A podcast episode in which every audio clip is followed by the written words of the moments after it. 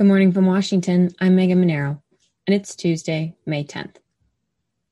This is CQ Roll Call's morning briefing, and here are the top three headlines you need to start the day.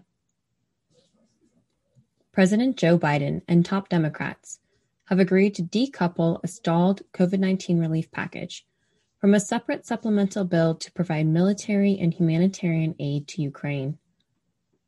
That's after Republicans opposed a Democratic plan to move both legislative priorities together so as to secure passage of the pandemic relief funds. The Ukraine aid will now move more quickly on its own to final passage.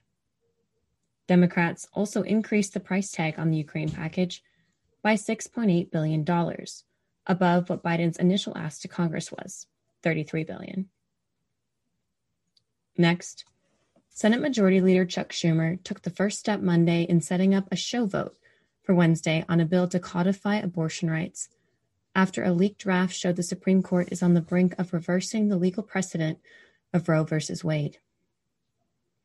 It is unlikely to pass, but Democrats view it as a way to put Republicans on the record ahead of the midterms.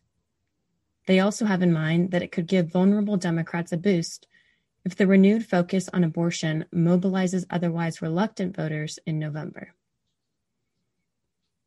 And finally, West Virginia voters will choose today between two Republican House incumbents. And Nebraskans will pick nominees to replace former Congressman Jeff Fortenberry, who ended his campaign after a criminal conviction, but remains on the ballot. For coverage of those races and developing policy news, Go to CQ.com throughout the day. For all of us in the CQ Roll Call newsroom, I'm Megan Mineiro. Thanks for listening.